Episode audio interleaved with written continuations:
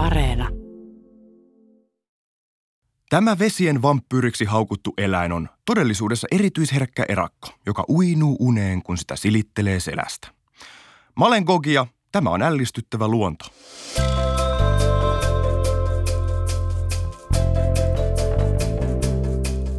Vielä sata vuotta sitten moni piti jokirapua sekasikiönä ja itse piruna.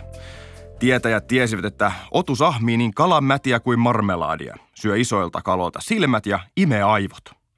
Ravun röpelöinen kuori, sakset ja kaikenlaiset ulokkeet näyttävät kieltämättä hurjilta, mutta ulkonäkö pettää.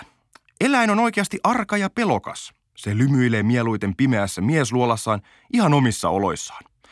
Paitsi silloin, kun on aika saada jälkikasvua. Jokirapu ei todellakaan ole mikään parisuudeeläin, mutta syksyn viilenevässä vedessä on sitä jotain, joka saa sen vietit heräämään. Homma lähtee käynti ilman sen kummempia tindereitä, kun rapu kohtaa ravun. Koiras laskee lähetyssaarnaa asennossa naaraan pyrstön alle hammastahnaa muistuttavan maitinsa ja sitten harjoitetaan vähän parin vaihtoa. Polyamorian juhlaviikoilla ravut ottavat parittelusta kaiken irti. Naaraan pyrstön suojissa alkaa kehittyä jälkeläisiä kymmenestäkin eri isästä. Loput 50 viikkoa vuodesta joki rapu elää normaalin yrmyä elämäänsä.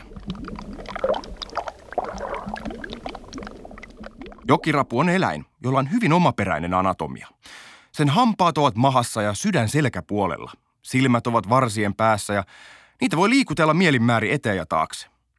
Pyrstön alla olevat taivuttajat ja ojentajat ovat sen suurimmat lihakset. Jokiravun sixpacki on niin treenattu, että vaaran uhatessa eläin pystyy sinkauttamaan pyrstöllään itsensä vauhdilla taaksepäin. Rajumpi keino päästä pälkähästä on itse amputointi. Rapu siis irroittaa ihan itse satimeen jääneen raajansa, kasvattaa myöhemmin uuden tilalle. Ja tämä tapahtuu sitten kuorenvaihdon yhteydessä.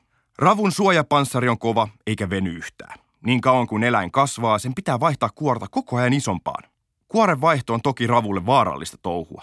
Uuden kuoren kehittyminen kestää parikin viikkoa, ja sinä aikana ravun nahka ei kestä iskuja eikä sairauksia. Niistä pahin on rapurutto. Tauti romahdutti rapukannan ensi kerta yli sata vuotta sitten, eikä se ole toipunut entiselleen. Myöhemmin maahan tuodut Amerikan serkut eli täpläravut osoittautuvat ruton levittäjiksi. Lisäksi jokirapujen siirtoistutukset ja vedenlaadun heikkeneminen ovat johtaneet siihen, että eläin luokitellaan meillä nykyään erittäin uhanalaiseksi. Onneksi jokirapu ei itse tiedä tilastaan. Introverttina se ei kaipaa laumaa ympärilleen. Tutkijat ovat kuitenkin havainneet, että eläimellä on yksi suloinen heikkous, jota se ei voi vastustaa. Jos sille tahtoo olla hyvin hellä, rapua pitää silittää. Selkäpanssaria sivelemällä rapu vaipuu uneen. Turvallisuuden tunne. Mikä ihana syy ottaa pikkupäikkärit. Tähän sydän emoi, kiitos.